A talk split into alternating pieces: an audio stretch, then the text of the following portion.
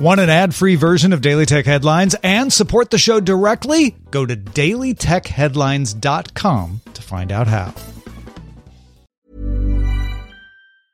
There's never been a faster or easier way to start your weight loss journey than with PlushCare. PlushCare accepts most insurance plans and gives you online access to board-certified physicians who can prescribe FDA-approved weight loss medications like Wegovy and Zepbound for those who qualify.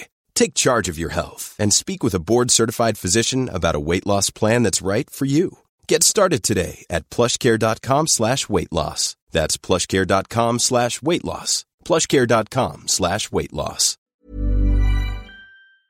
My business used to be weighed down by the complexities of in-person payments. Then, Stripe Tap to Pay on iPhone came along and changed everything. With Stripe, I streamlined my payment process effortlessly. No more juggling different methods. Just a simple tap on my iPhone and transactions are complete. What's truly remarkable is how Stripe caters to all my customers' preferences. Whether they're using cards, Apple Pay, or other digital wallets, Stripe ensures a smooth checkout experience every time. Setting up Stripe was a breeze, taking just minutes to get up and running. From local markets to global retailers, Stripe helped me expand my reach and grow my business with ease. To learn how Tap to Pay on iPhone and Stripe can help grow your revenue and reach, visit stripe.com slash tap iPhone. These are the Daily Tech headlines for Tuesday, March 22nd, 2022. I'm Jen Cutter. A Moscow court banned Facebook and Instagram in Russia, with the judge ruling the app's activities as extremist. While Russia's communication regulator Roskomnadzor already blocked access to the apps, the extremist designation opens the door to bringing criminal charges against Meta employees in Russia. WhatsApp remains available in the country. In a statement on whitehouse.gov, President Joe Biden warned Russia was exploring cyber attacks and called on U.S. companies to accelerate efforts to lock their digital doors. The president suggested attacks could be in retaliation for sanctions following Russia's invasion of Ukraine. The briefing is a repetition of the Shields Up initiative launched by the Cybersecurity and Infrastructure Security Agency in February. Authentication services provider Okta is investigating reports of a breach following hackers posting screenshots of the internal company environment. Okta co founder and CEO Todd McKinnon confirmed the investigation may be linked to a January incident compromising the account of a third party customer support engineer at a subprocessor. McKinnon stated on Twitter Based on our investigation to date, there's no evidence of ongoing malicious activity beyond the activity detected in January. Okta manages networks and applications for ITV, FedEx, T-Mobile, among others.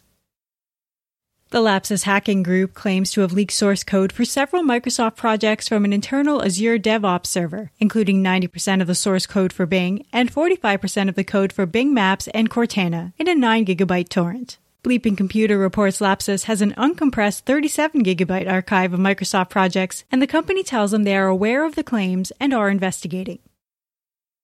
The Department of Justice claims Google hid documents related to its search monopoly suit against the company. In a court filing, the DOJ wrote, Google has explicitly and repeatedly instructed its employees to shield important business communications from discovery by using false requests for legal advice for tens of thousands of documents. Some documents have since been deprivileged by Google's outside counsel after multiple challenges, which the DOJ claims does not cure the alleged misconduct. Apple's latest Apple TV update removed the option to buy and rent movies from Apple TV apps on Android TV and Google TV, though previous movie purchases are still available. Apple TV's app came to both Google TV and Android TV last year, offering Apple TV Plus access, channels, and rentals and purchases from iTunes directly on the device. A new How to Watch message states you can buy, rent, or subscribe in the Apple TV app on iPhone, iPad, and other streaming devices. The Verge reports the most recent Windows 11 release preview build adds a watermark to the desktop.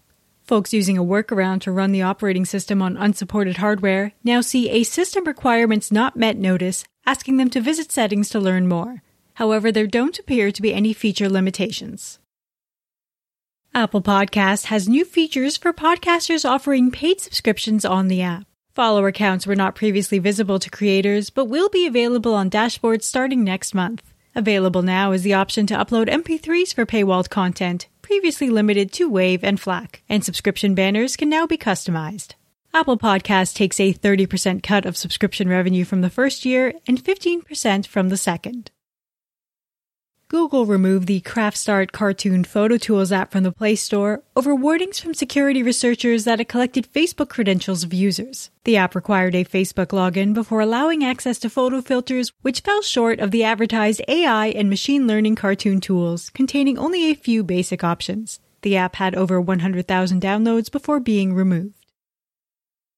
Roku OS 11s adds a What to Watch on Roku personally curated hub, suggesting popular and recently released movies and television shows, as well as the ability to change the screensaver to display their own images with photo streams.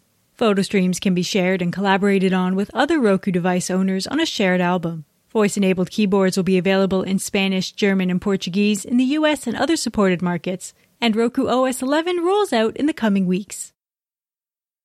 And the Nintendo Switch 14.0.0 firmware update is now available, adding improved wireless headphone support, which was first introduced in the previous update. Now users can control volume with the console's volume buttons or on the Bluetooth audio device itself, with indicators on screen of any adjustments. Nintendo also added a folder feature to the UI called Groups. It doesn't change anything on the home screen, as user created groups are only available when viewing the All Software section.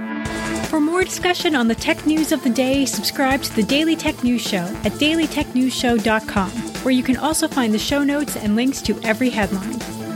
Please remember to rate and review Daily Tech Headlines on your podcast service of choice. From everyone here at Daily Tech Headlines, thanks for listening. My business used to be weighed down by the complexities of in person payments. Then, Stripe Tap to Pay on iPhone came along and changed everything. With Stripe, I streamlined my payment process effortlessly. No more juggling different methods. Just a simple tap on my iPhone, and transactions are complete. What's truly remarkable is how Stripe caters to all my customers' preferences. Whether they're using cards, Apple Pay, or other digital wallets, Stripe ensures a smooth checkout experience every time. Setting up Stripe was a breeze, taking just minutes to get up and running. From local markets to global retailers, Stripe helped me expand my reach and grow my business with ease. To learn how Tap to Pay on iPhone and Stripe can help grow your revenue and reach, visit stripe.com slash tap iPhone.